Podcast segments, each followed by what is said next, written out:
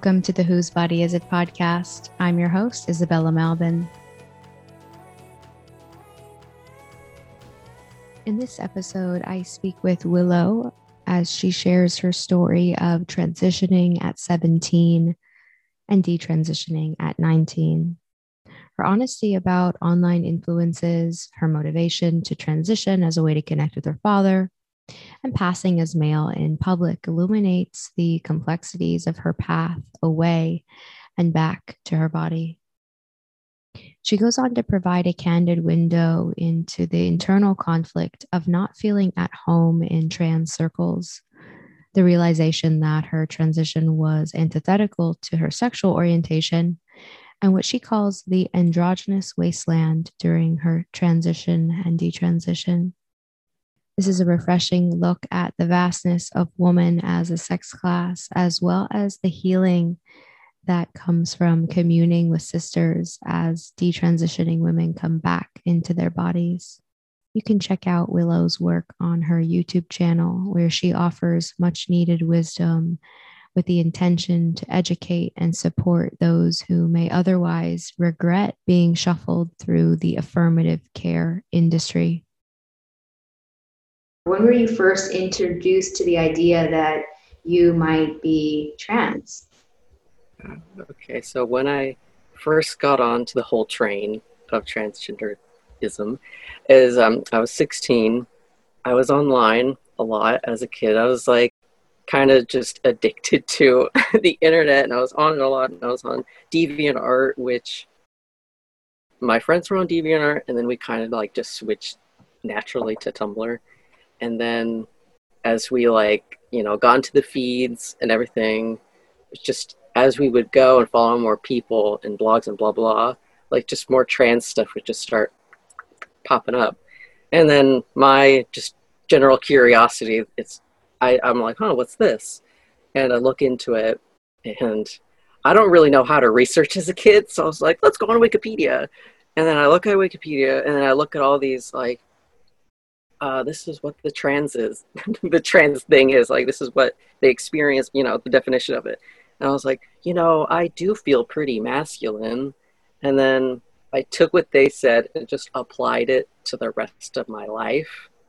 And what I had, you know, I was only 16, so there wasn't much to analyze, but I applied everything to that and all the masculine things, quote unquote, of, of what I was experiencing as a kid and I was just like, oh, I've always been like this. It was so vague to me, and yet I latched onto it, which is why when I look back, I'm like, how on earth did I convince myself I was the opposite sex? I just, it doesn't make sense to me. I, yeah, I don't know how else to like really explain how it went on. It's just, it was so nebulous and so weird, but I knew I had some issues, like social issues mostly. And I was kind of trained to be kind of guyish because I had older brothers and my mom was kind of masculine and you know my dad is is a man so I was like I, I want to deeply connect to this and it was just like what the internet was saying that clicked with me. It was, it was, that masculinity. I didn't even really know what it was. I just knew, oh, my brothers are boys, so, and I want to be like them, so then I must be a guy. That's that's what it, it wasn't like a WebMD sort of somebody diagnosing me or I'm diagnosing myself. It was just like this feels right. And so I thought that men had it just had it way easier than me and that's why I went for the masculine thing. It almost doesn't make sense when you think about what, like, I guess, second wave is, but we're also thinking about teenage logic. What did you see that your brothers had that you wanted? You, you describe your mom as, I've heard you say in your videos, you describe your mom as masculine. What do you mean by that? Was she wearing stereotypically like male clothing or did she, you know, chop wood in the backyard? Like, like what was it that, like, what is it that makes you consider her like um, kind of a masculine woman? Like, what do you, what do you mean by that? that's a good question.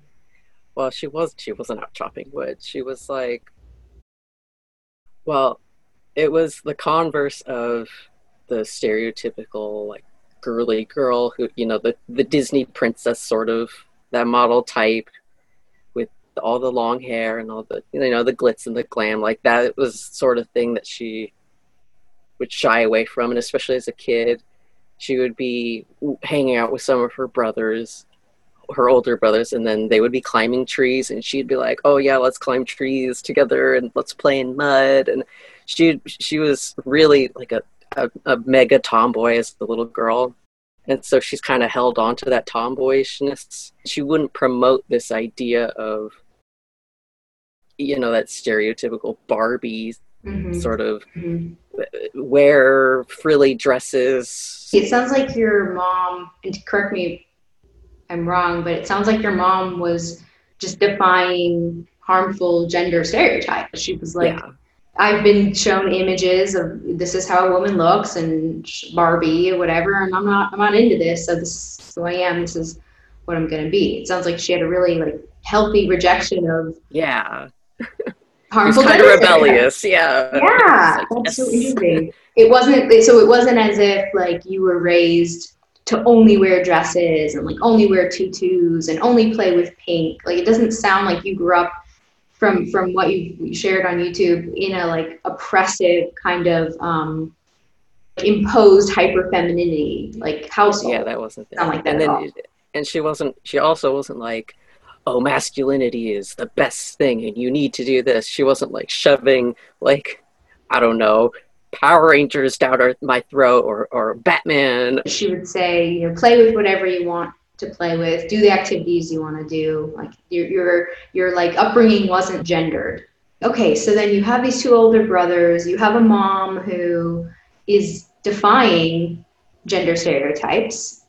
Then what was the distinction? Because, you know, I'm guessing that your mom didn't identify as trans and wasn't taking testosterone. So, so what was it about it that you think like wasn't enough to kind of be in your in your body and doing kind of like um, mimicking the way that your mom was moving through the world what did you see as alluring or interesting um, or promising about you know taking testosterone and then like passing potentially as a man through the world? Well with my mom when i was younger we had like a really stressful, tumultuous relationship uh, because uh, my parents divorced, and there's like you know the separation from like the entire family, just kind of like totally disconnected, and divorce is really stressful on children. It affected me in ways I didn't think would affect me. I mean, I had no I had no idea. I was very, very young, six. I had no bearing on what was really happening emotionally. And I felt like I couldn't express myself to my mom because I was, I guess you could say, I was kind of like a daddy's girl. So I was like really connected to my dad and just seeing him kind of disappear from my life in a way because of the whole I have to go to this house now. Like that, like crushed my little heart. Mm-hmm. and it's not funny. I'm just laughing as a defense mechanism. and so that sort of separation from my dad, like that left a void in me as a kid. And I wanted to connect to that so badly. And so the whole trans thing like came in. It was just like I wasn't consciously thinking of it. I'm pretty sure all of it was really subconscious. And I saw trans stuff as like this is a way for me to connect with my dad. That's what I believe will happen to me. Mm. The distinction between um, doing stereotypically male activities with your dad, like whatever we want to say, playing sports, uh, wearing male clothes, versus wanting to become like another son to your dad. Like what was the distinction there in in taking testosterone and and passing as a man was it something you saw in the way that he treated your brothers that you wanted Oh yes, yeah. So, I, like as time went on with the with the divorce, and he was living in his own place, I saw that there was a difference between how he treated my brothers. Like it seemed like he was at first. It seemed like he was like treating them with a little bit more care, I guess, like a little bit more enthusiasm, and it mm-hmm. just seemed like he favored them more. Whereas I, I felt like I, not necessarily faded into the background, but it's I felt like I wasn't, I didn't have that same connection after I became a teenager that the distance started. But like when I was before puberty, pretty much, he would just be like taking me to places, going to movies, you know, eating pizza together. You know, it was just like we're friends and really fun and exciting being with him. And then as I was aging, it just that distance, I can't really put words to it still, but it, it really just felt like I wasn't meant to be in his life anymore, especially after he uh, met this other woman uh, who's now his wife. And after she came into his life, that's when the distance really started like becoming very apparent. And he started saying things more directly. Not like, oh, you're a girl and I, I don't want you to be in my life anymore, but it was it was like this air of my wife doesn't want me to be around women anymore and that includes you willow like he did say that directly but it was definitely extremely obvious the new wife would be telling my dad like oh i don't want you to be doing this and it's that's the, the chicken or the egg thing comes in where it's like is my dad like following her lead because he's spineless or is this what he truly believes and is like, I agree with my wife. His new behavior, which is more blatantly obvious, of I don't want to hang out with the females in my life anymore. Like that hurt me as a as a little girl and teenager. Wow, that makes total sense. That kind of thing actually made me ashamed of being like masculine presenting, which is which is weird. You'd think it'd be the opposite, when I like came out as trans to him, it's like he just he just didn't seem to really care about it. You know, he would like pat me on the head, not literally, but like, oh, you you're you know expressing yourself and blah blah. But I I felt kind of ashamed because I wanted a nice positive reaction from him. Mm. You know. Yeah. Yeah, that that makes sense. And like it even sounds like you thought that declaring that you were trans would bring you closer, like that would be the way out, kind of circumventing the issue of, you know, if the issue is him being around other women and you're no longer a woman, then problem solved. Right now you can be together. Wow, wow. Oh my gosh, thank you for yeah for for sharing that. That's really interesting. Because um, I, yeah, as I was listening to your videos, I was like trying to piece together how, yeah, how your story all comes together, and that that sounds like a really important element. Yeah, that one's one that I recently discovered. Like before I started the channel, I wasn't ever really thinking about it because as I had detransitioned, it's been about six years now. I wanted to put the whole trans thing behind me. I wanted to put my teenagers behind me. I just I wanted to just get rid of it, not think about it for a while, and it did really help my mental health. And I believe I needed to do it in order to just heal.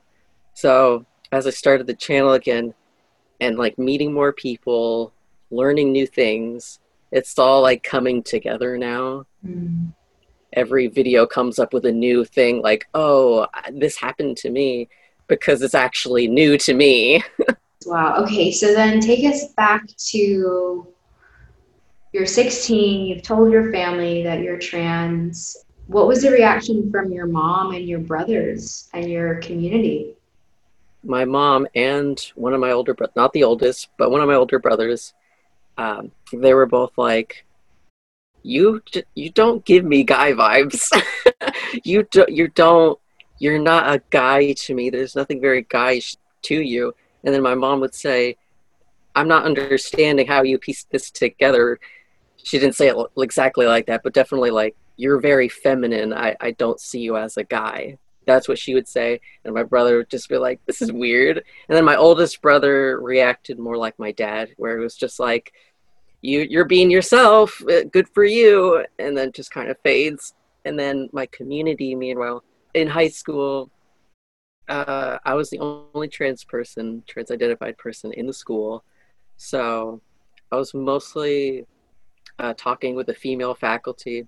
They wanted to support me and they wanted to see me be happy, I guess, mm-hmm. and, you know, comfortable. They reacted positively in the sense that they're accepting, but not like, oh, you are a guy. So they were just like, you mm-hmm. have a problem and, and we want you to be comfortable. That was their mm. their aim. I, I, don't think affirmative care was really present. I, I'm not entirely sure. It was I was only in this bubble of my school and my just immediate environment, but it's not like I went to my like my school counselor and she would be like, "Oh, you should be on uh, hormones right now." You you know that wasn't part of the rhetoric yet at the time. Do you remember feeling or and believing that you were a man trapped in a woman's body? Is that is that how you described? Can you remember how you kind of described your experience? Yeah, I I kind of tried to, to avoid saying trapped in a woman's body because I truly wanted to believe that I'm not trapped or anything. I am a man. I'm not a trans man. I am a man, you know? Mm-hmm. It became more complicated as I was turning 18 and 19. It was hard for me to bear this fact that my body will always be biologically female. There's nothing I can do about it, no matter how many surgeries I have. It'll always be this. There's nothing man about it. I, I can't change it. And that and that's one of the things that like when I was 19, that's one of the factors that went into I should stop doing this. Mm.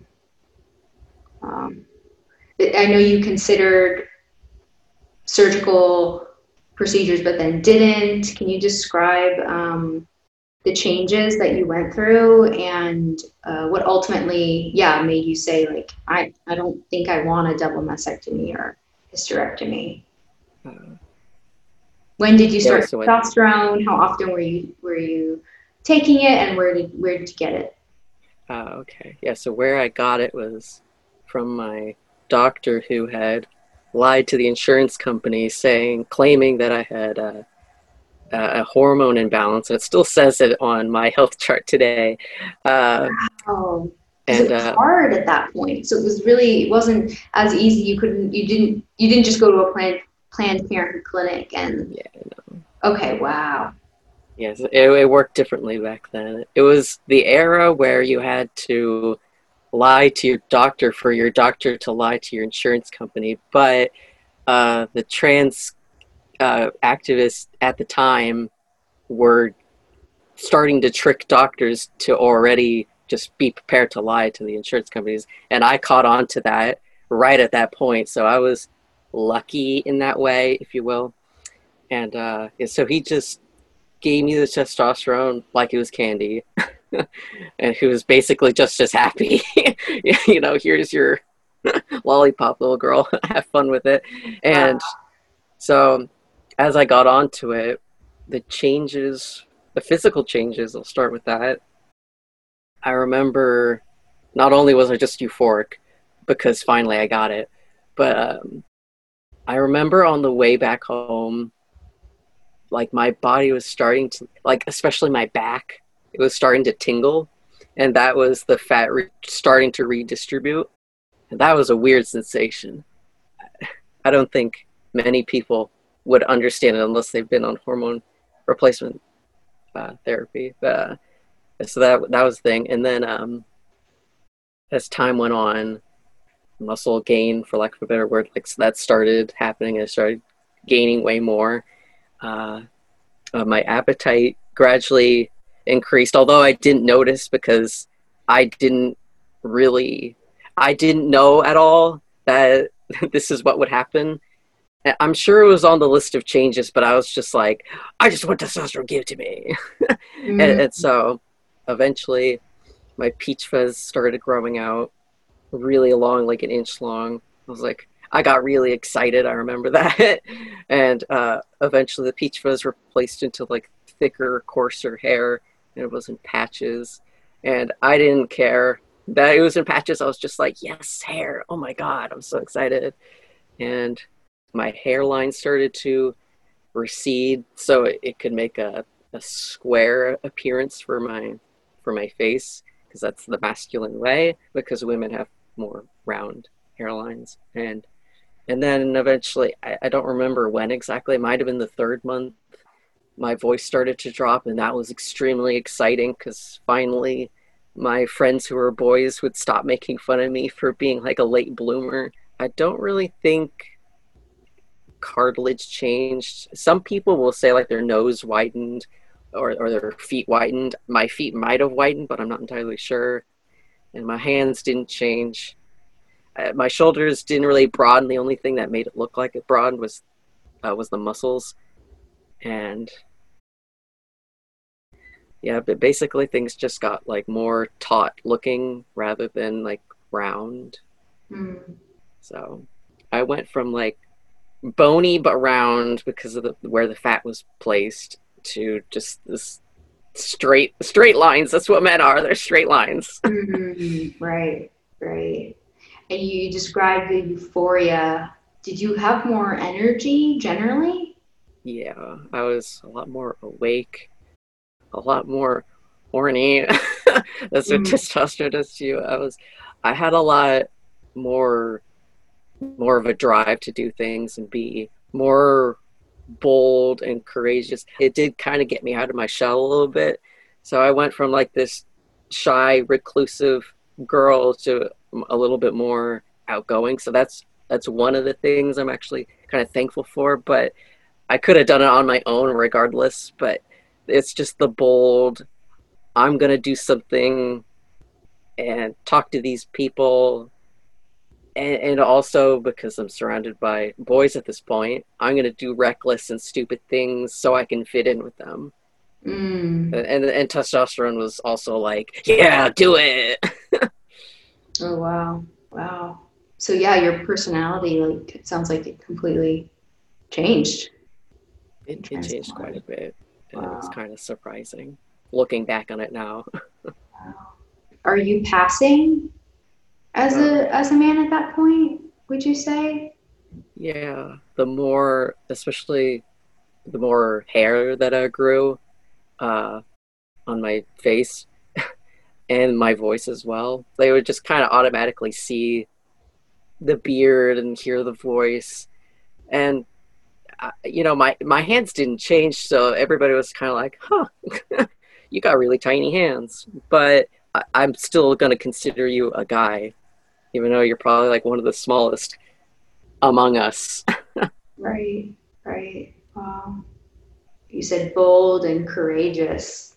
Like the guise of being a man made you feel bold and courageous, which is, I think, really an important point that you know that is not the default setting for women as we move through the world. It sounds like it opened up a lot actually um, in a way that is just so much more difficult for women because of the the, uh, the judgment we receive when we are assertive and bold and courageous and yeah and all of that. Oh, that's interesting. So then. Um, were you were you friends with other trans identified youth? Like what was your you said you were the only trans identified person at your school. Did you then like connect with other trans people or was it just over the internet? The funny thing is is that when i went to uh, trans youth support group in seattle i don't know how old everybody was but they felt young. I, I remember i just i couldn't connect with them like they would laugh at some of my jokes and I would laugh at some of theirs. but there was just this complete I felt like the black sheep among the group. Not even a sheep. Everybody was sheep, and then I was like a, a fish. It, it was like what? It, it was so weird to me. And then when I was online, people were like gender fluid on there. I guess that's under the umbrella of, of transgender. But uh, I would meet some of these people, and we weren't necessarily friends. I mean, I would mostly make friends with other young women as well which, which is kind of funny. And then as uh, I turned 19, I remember I, I started dating this one, I want to say agender. They went by they them pronouns and respected that. And, and we were online dating for half a year. Uh, I just I felt so weird with this. You were dating someone who was considered themselves agender, but what what was what was their sex? Uh, they were biologically female. Okay. And uh, there was like both an incompatibility thing and also just a. I, I just felt strange around. I, I don't want to sound like I'm being discriminatory, but it's just like it just felt kind of weird to me in some way. I don't know what it was about it, but uh, eventually, we break up, and then I meet somebody else, and we're not necessarily friends, but we're kind of like uh, friendly. We were friendly, and um, this person, I remember they were definitely agender. I don't remember. I feel bad. I don't remember what their gender identity was at the time, but uh, this person definitely agender, and they were telling me about how, like, what gender feels like to them I, I don't remember exactly what they had said, but whatever it was, it like totally clicked with me. I was like, I want to just get away from gender right now because I, I don't exactly feel like male describes me, but also female doesn't make sense either. So I went with that, and that that's another reason uh, why I began to detransition at 19, which is kind of funny like I just I didn't really seem to get along with other transgender people. And they ultimately made me want to go back to what I am, you know. Mm. I'm also curious what was your sexual orientation? Did you did you feel really clear in what your sexual orientation was? Could it be that it didn't click because this person was a woman and you were interested in men? Like looking back on it, what do you think was happening? Uh, well, looking back on it now as a 25 year old person, I could say I was heterosexual throughout the entire thing, and I was definitely attracted to straight men. But uh, as I was going through the motions as a teenager, I thought I was bisexual for a really, really long time because of some of the female experiences that I've had. You know, I was a teenager, so I didn't really understand exactly what was going on and I didn't really understand what attraction and romance and stuff really uh, ideally was. So uh, so I went with this label bisexual even though I was in a relationship with this biologically female person. It was just it just it felt wrong to me and I I think that definitely went into the incompatibility part because it just I had no romantic feelings. It was it was mostly just friendship. So looking back, you know that you were heterosexual, attracted to straight men through the whole experience, which is so interesting because straight men want to be with women. Yeah. right? Which obviously you know, and I know, and everyone listening knows. So it's like, wow, what a difficult place to be to be presenting as male, yeah. being a woman, presenting as male, and wanting the attention and affection of straight men. Yeah, That's, it's oh my god, it's kind of like, oh, what was going on with me? it's a little embarrassing looking back. It's just like you dingus, like you're trying to put a square peg in a round hole. It doesn't work. you know, I as you know, I know you're not the only person who went through this. You know, I, I hear I hear stories of women who were married to men who now identify as women, and the ex the exes want the their ex-wife to think of themselves as lesbians, which is, you know, absurd because to ask her to rewrite her whole life story and her sexual orientation is really the ultimate gaslighting. In, in my opinion, it's like, no, well, I married a man and we definitely made all these kids. And uh, now you're telling me that I was actually a lesbian the whole time? Yeah. That's it's a wow. tall order. That, that is a tall order. that is a tall order. Um, wow. Okay. Because yeah, I remember you speaking in, in some of your videos about like one of your factors in detransitioning was the difficulty you had with dating, and that makes total sense. At what point did you consider double mastectomy or hysterectomy, and then what what was the thing inside of you that said like no, like I don't I don't want to do this, or how close did you get? Were you re- like how how deep in your commitment to present as a man were you? What was that process like?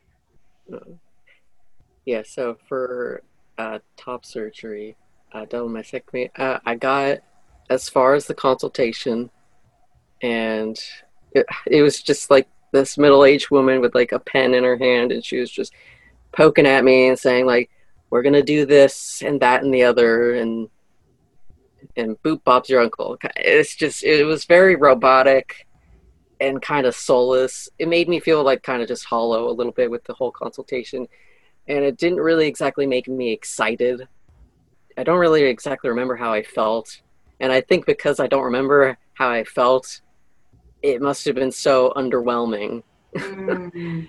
I, but like, I still, like, in my mind, I would feel very envious of other trans men.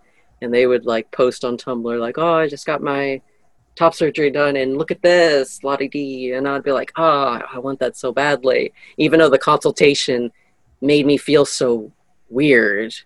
It was like a cognitive dissonance, I think. I think that's what I was experiencing. It's just, there was a complete disconnect between the, the envious feelings I was feeling for these trans men after their, uh, their post op, mm. and then what I felt in that woman's office. And then for bottom surgery, I deeply considered it and I wanted it. And I remember my mom being like, she would give me the whole like, oh, you might want kids in the future, so you, maybe you should consider that. And I remember just being like, no, no, I'm never gonna have any. You don't understand. I don't want kids. Blah blah. And it's just like that's a little little kid talking about something they don't understand in their future because you know their frontal lobe is not developed at all or much at all. So it's just like you don't know what you're talking about. You mm. can't make these decisions. But yeah, I was I was deeply considering it, and I think I wanted to go for the um, the one where they get the uterus out of you. That's what I was looking at. The hysterectomy. And removing the ovaries too. Yeah. When I hear you describe the um, the trans man who like posts, you know, the picture in the group, you know, I I think one reaction to that would be like, wow, there's someone who seems to be resolute in their decision, which is ironic because I think with the way that I kind of understand feeling trapped in the wrong body or feeling like you should have been this or should have been that or shouldn't have this or should have that like is is the definition of disembodiment.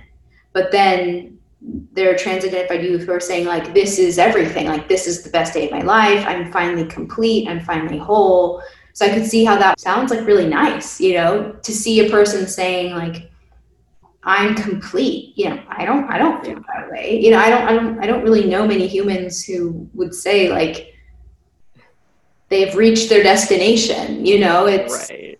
i feel whole i feel a sense of embodiment in my in my flesh and in my sex. I feel at home in my sex, but this idea that like we can have this image in our mind what we should be and then achieve that is an illusion.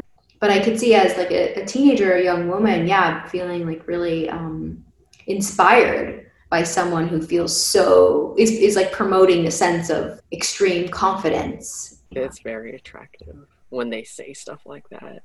When you're chasing surgeries like that you, you are trying to chase something very unattainable because we, we really can't find peace in just like changing our bodies but it, it really is all a psychological thing once you find inner peace, you're like, I, I don't feel the need to change myself. The ideology promotes the idea that we are like wrong. There's something yeah. fundamentally wrong. Not just like my nose is too big, but like all of this is just wrong. It's wrong. Yeah, yeah. yeah, that is wild. Like your your body is wrong and everything about it. It's like you're trapped in this wrong body. I feel like that's the most horrible thing you could say to a little boy or a little girl. Like, your body's wrong. You need surgeries to fix it. Like, that doesn't sound freeing to me. Yeah, yeah. What is the point where you're just like, I don't want to take testosterone anymore?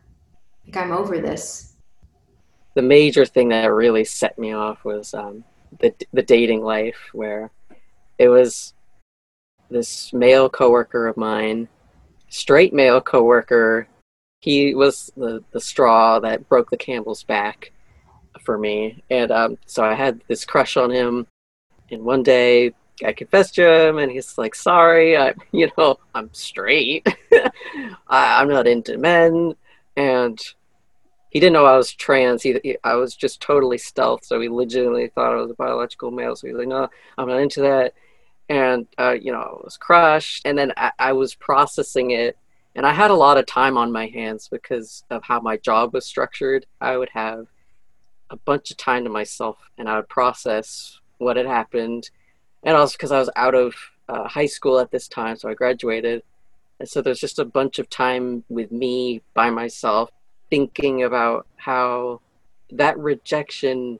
I'm now beginning to understand that this whole trans thing is just murdering cold blooded murder for my dating life. How am I supposed to date like this if this is the kind of people I'm attracted to? And every time I'm attracted, you know, I keep on getting rejected. So it's totally decimating everything that I want. And and then alongside just the dating thing, it, it was this chore of I would be taking injecting testosterone. I think I think it was either once a week or or once every two weeks. But uh, in, in, any case, I, I would inject it, and especially the more I was by myself, I was like, why should I keep doing this? And especially after the end of my time working at this place, like it was just like, why am I doing this?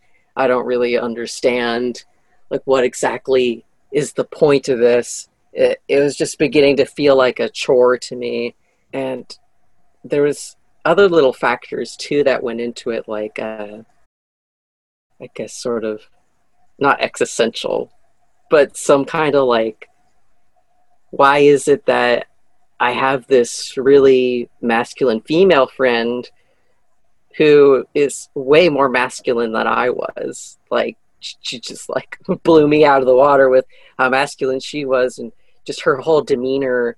It matched in my mind what a guys act. So I was just like thinking to myself, why does she accept being female and then I don't? Like what's what's it's not connecting to me. So like what's going on? And my mom would also she would also tell me things like um, like work with what you have which is you know work with the body that you were given she would say like other things that were like i i, I believe that you're female it's just things like that and then i think that just got into my subconscious especially during this time i was deeply connected to like my spirituality and stuff and so i was deeply like wanting to understand my dreams at the time. My dreams were basically kind of challenging me like you don't feel like a guy. You're just this girl trying to be like one. That's kind of basically what was going on in my dreams, I, I would just wake up feeling upset. I consciously wanted to go for male, but then my dreams were saying no. so that sort of thing also was like, you need to stop what you're doing. You are not getting closer to your true self. You're actually going in the opposite direction of what you actually need. And so my spirituality is just that also kind of convinced me. Wow, that's amazing. Wow. That you had such like a an awareness or that your yeah, your subconscious thoughts were like pulling you back, like this is home. You know, I'm like thinking as you were speaking, like subconscious saying like come, back home. Like this is home. Going in the as i said wrong direction like come come back here.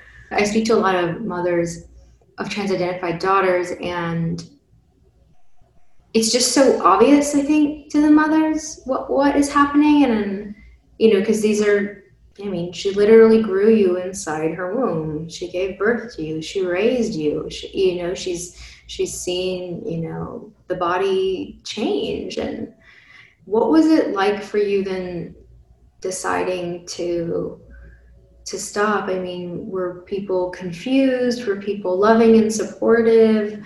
Did you feel rejection from other trans identified people? Like how did it all kind of go from there uh, it was pretty seamless in a way like mm-hmm. I, I went i remember i went onto facebook and i posted I'm not trans anymore. And uh, so I said that, and then people who were paying attention, my family was like, "Oh, I'm so support." You know, they were being supportive of me, and my mom was really happy that you know she was having her daughter back. I, I remember her being like really sad about losing her daughter. That was one of the things she really hated.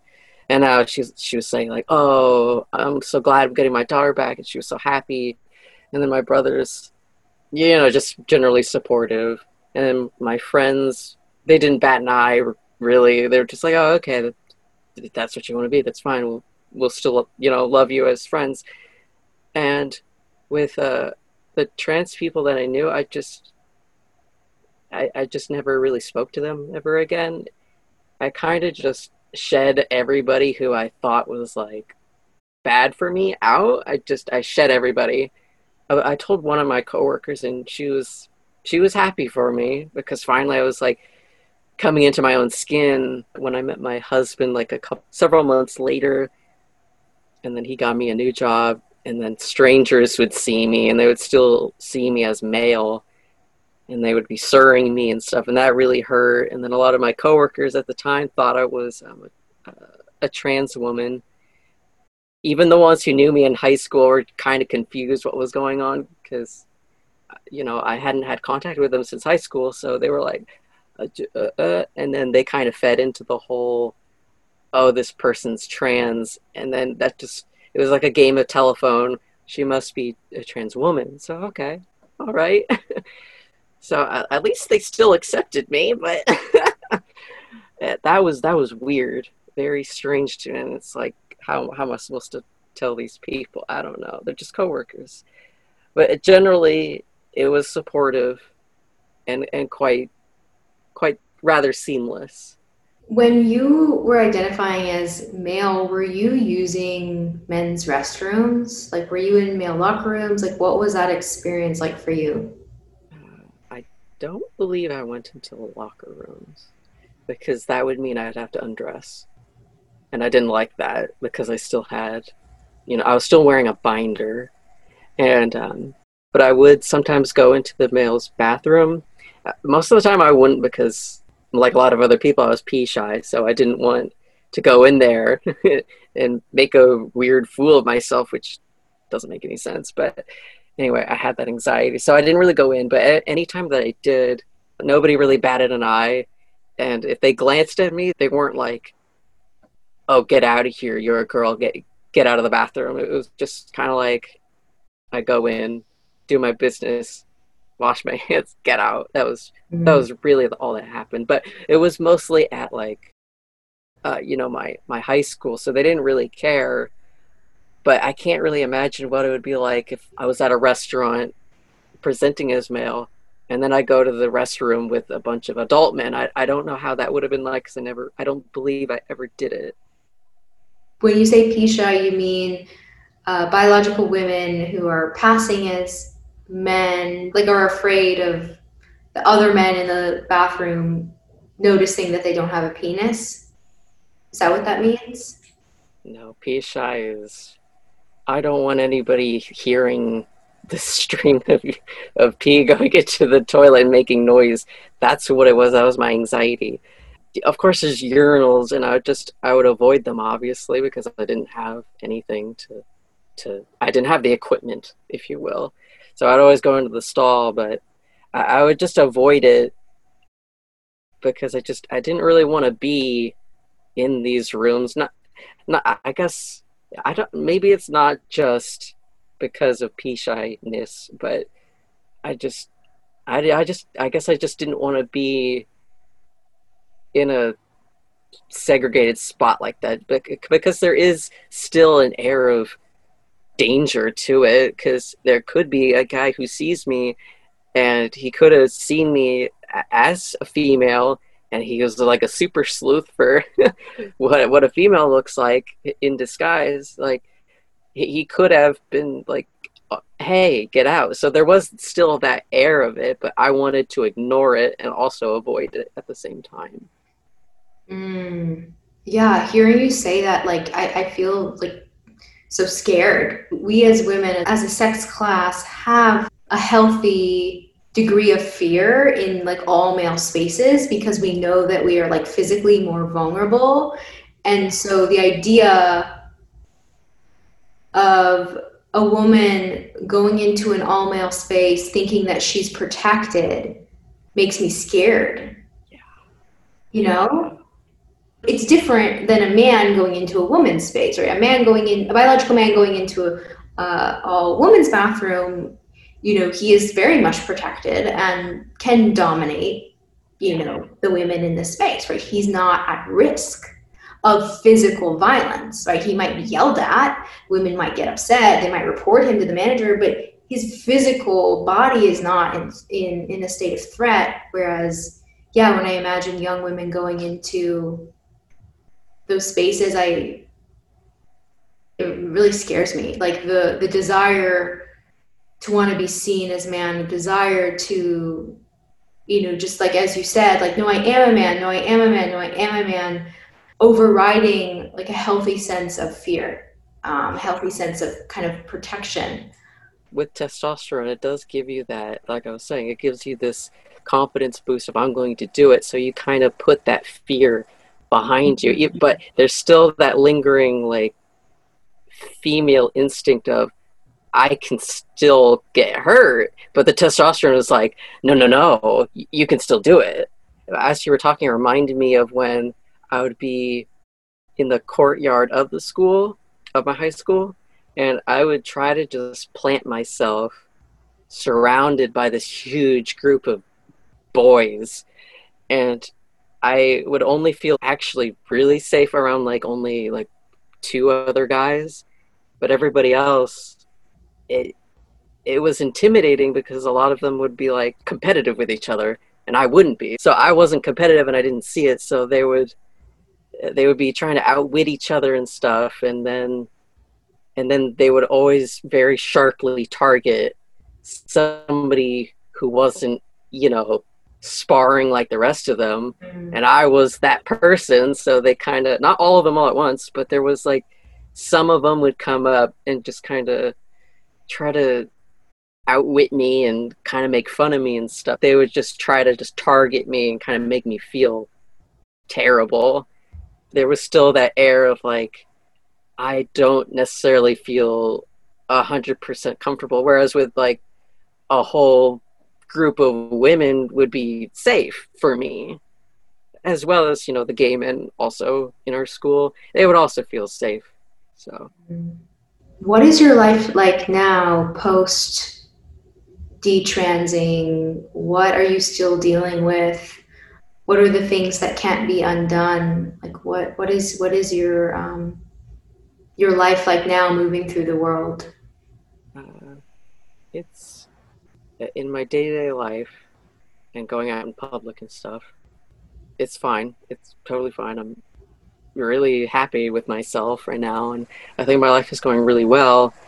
Some of the things that I still kind of have to deal with because of the testosterone is some of the hair still grows. It still grows in kind of slightly thick here, and, and that bothers me. I was actually plucking it today. That kind of bothers me, but I feel like it's small enough to not really matter too much. And then my voice, I have tried to train it to this point, and I'm, I'm, relatively satisfied with it. Uh, it. it. could be a little bit better, but I'm going with it. Uh, I'm fine with androgynous, but I think when it comes to online, people will hear it and if they don't know that i'm a detransitioner or they just don't know what detransitioning is they'll just be like oh well that's that's a trans woman that's talking right now it doesn't bother me too much because like i know i'm a woman everybody around me knows i'm a woman and especially my mom you know she knows so it's just like okay yeah whatever life is otherwise really good. I don't know. It's just, it's always the internet that's always just very bizarre. my real life is just like, oh yeah, that's a woman. Whatever. Gonna move on with my day now. Whereas on the internet, they they just they stick to it. They're like, oh, that's a that's a trans that's a trans woman. It's very bizarre to me. Mm. Mm. Is it because the physiologic changes are similar in the in between? Like that a man who's taking a lot, a lot of estrogen will still have like a somewhat deep voice. They're exhibiting signs of androgyny, and also women who are coming off testosterone are, are also exhibiting signs of androgyny. Do you think that's where the confusion is from people like that, that they're not necessarily i mean there's certainly tons of trolls and like horrible people out there but do you think that there is a genuine confusion because both circumstances are somewhat androgynous yeah i would say so like there's some some weird middle gray area into the androgynous wasteland where um, like a trans woman as she's transitioning, I guess, uh, in the beginning stages, she'll still have a relatively deep voice and she'll be trying to voice train. And there are some people, trans women, who go really deep into it and they actually genuinely sound like women, and that's really impressive to me. There's still uh, a lot of uh, other trans women who uh, I, I don't know their circumstances, but whatever it is, uh, maybe they're not voice training enough, or they're starting to, or they're they're just in that in between space of not quite feminine and but not quite masculine there, and that does kind of it's reminiscent of the FTM detransitioner who has this deep voice. And especially when they're fresh they'll still have masculine sort of facial features. And, and i kind of had that too as i was detransition freshly detransitioning it. It's it's hard to go through with it and then being mistaken as that because that's truly when things just aren't aligned with like how other people see you and how you feel. Before it's like you want to be seen as a man but you're not and now you you've come into your into your sex as a woman and want people to see that and not every single person is seeing that.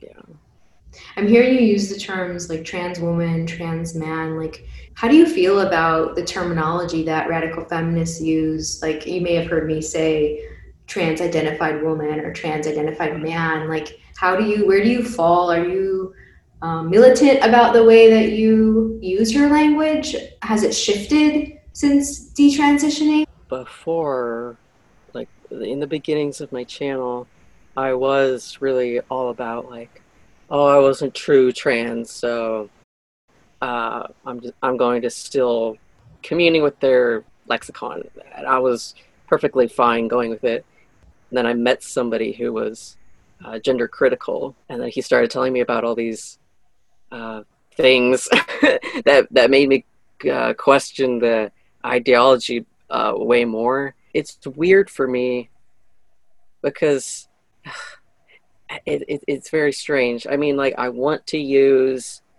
I still want to use this lexicon for um, uh, for my channel because I know that's what uh, I guess most people would understand. I guess I don't really like using the word cis woman. Like I will say it when I'm talking with people who are actively using these words and they understand them because they're part of the trans community. But when I'm talking to like people like you, I'll just say, "Oh yeah, that's a woman," mm-hmm. because we all know what a woman is. right. Like you described like a different lex- lexicon, but it is somewhat similar to me to speaking with someone who believes in a different religion. If I'm with a person who believes that there's a thing such as, you know, a soul trapped in the wrong body, we're veering into like a religious belief system. If we're talking about souls, if we're talking about things that like can't really be measured tangibly, then we're going into this other realm. And I can believe that you believe, or some, you know, some person believes that, but that doesn't mean I believe it too. It sounds like you have you um you're at the point with cis where that's not like your default setting when describing women. Um, yeah, uh, yeah I'd, I'd be interested to see if if and how that shifts. But but I hear what you're saying too that it's a helpful it's helpful to be versed in the the vocabulary depending on your audience. Um, the trouble I have is every time I comply or you know use the the right words, I find that I am reinforcing an ideology that doesn't resonate with me. Right. It doesn't feel true to me. So it's it's really tricky.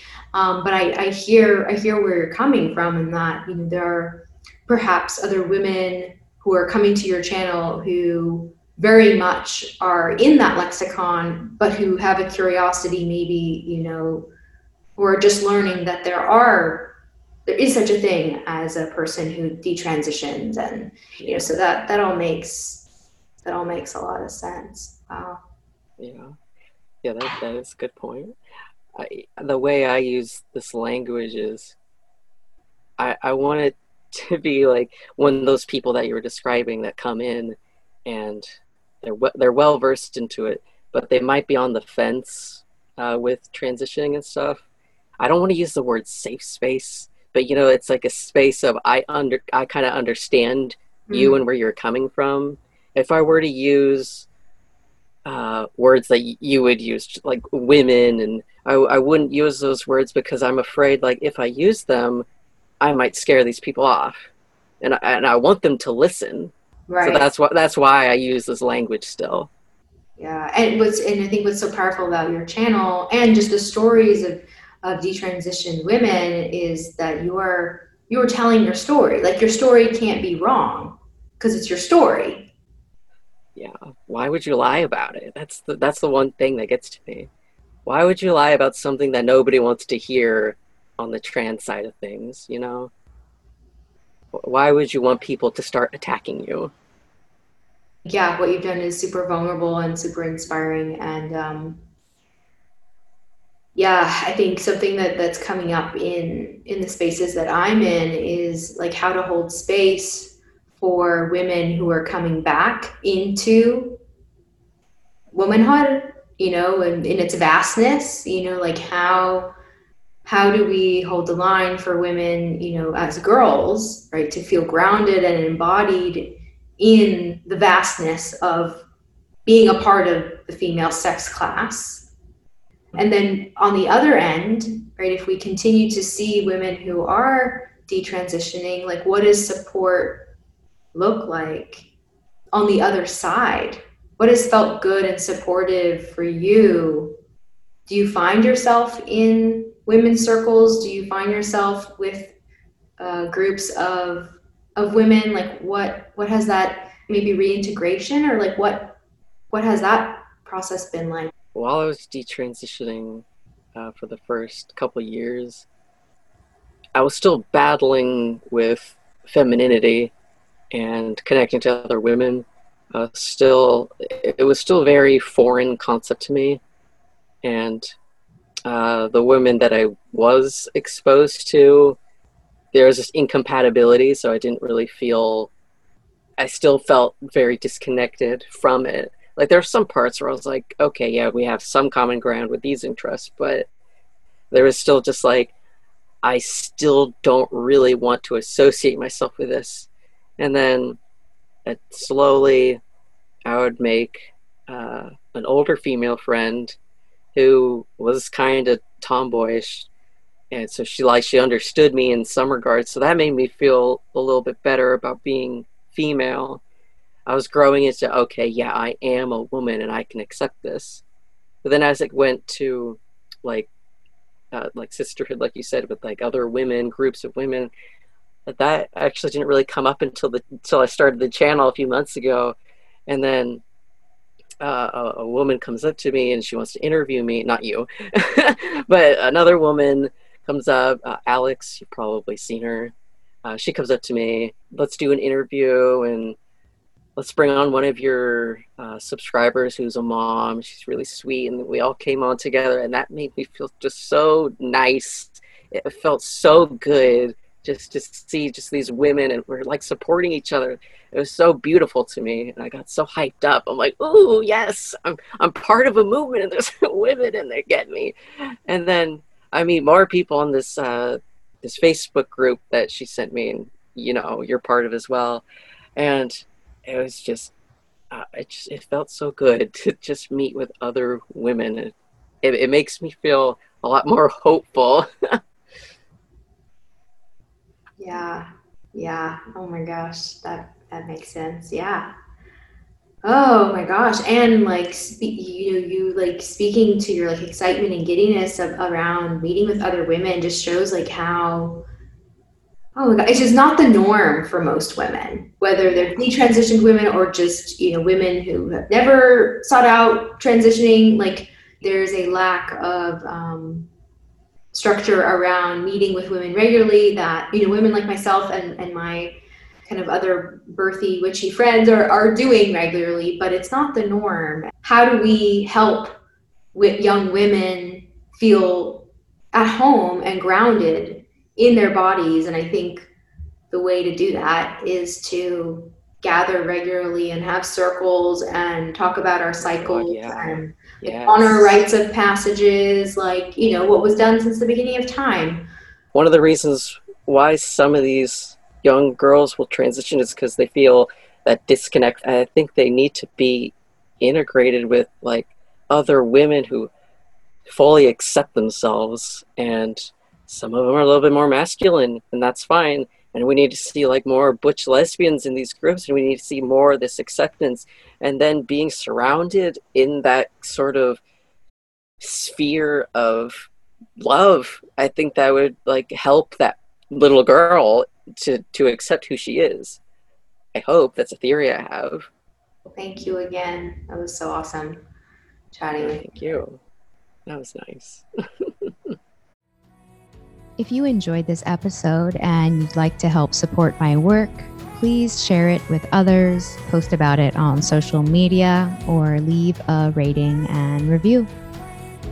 To stay in the loop for my latest coaching programs, hypnosis sessions, free resource guides, and more, follow me on Instagram at whose body is it and visit my website, whosebodyisit.com.